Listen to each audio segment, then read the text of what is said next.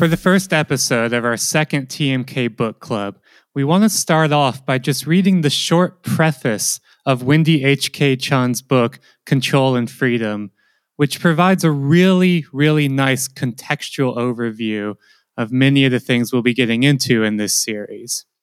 So it begins. During the Afghanistan War, the Second Gulf War, and the subsequent occupation of Iraq, t shirts, bumper stickers, and politicians reminded us freedom is not free. This phrase, engraved on the Korean War Memorial in Washington, D.C., would seem simply to say that freedom comes at the cost of soldiers' lives and civilian sacrifices. Freedom is not without cost. Someone has to pay a price. This phrase, however, is open to another reading. When freedom is conflated with security, freedom loses its meaning. Freedom is no longer free.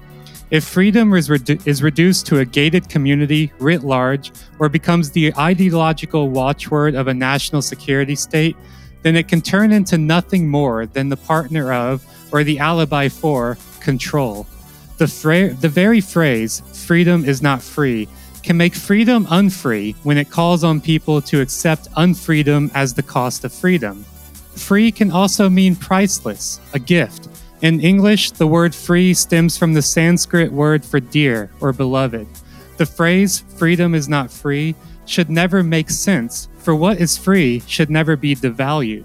The value of freedom, underlined by its etymology, is erased when we shift the emphasis away from the action of giving something freely, not in return for something else, to the economism or opportunism of a recipient looking for a bargain, who refuses to acknowledge this liberality and thus literally cheapens this act. This cheapening of freedom is crucial to the conflation of control with freedom. Control and freedom Power and Paranoia in the Age of Fiber Optics examines freedom through the rubric of the internet, more specifically through its emergence as a mass medium.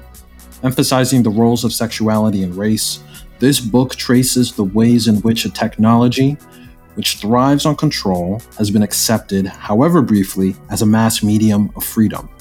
Moving from utopian narratives about cyberspace to the underlying hardware of the internet seeks to obscure, and about which we often forget, it traces the structuring paradox of information and communications.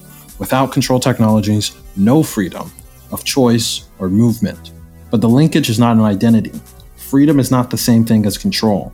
Their conflation is a response to the failures of both liberty and discipline and marks a significant shift in the apparatuses of power.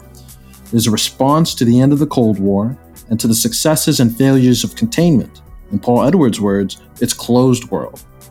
This conflation of freedom with control also produces and is produced by paranoia, a paranoia that stems from the attempt to solve political problems technologically.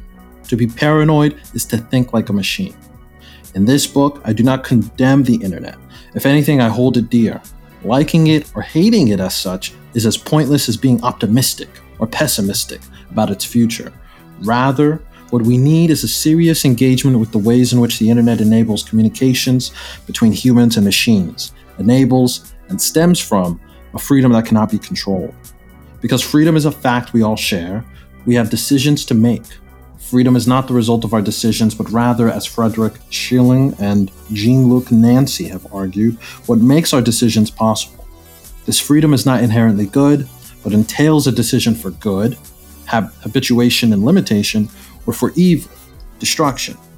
The gaps within technological control, the differences between technological control and its rhetorical counterpart, and techno- uh, technology's constant failures mean that our control systems can never entirely make these decisions for us. Fiber optic networks, this book argues, enable communications that physically instantiate and thus shatter enlightenment. They also link together desperate locations that only sometimes communicate.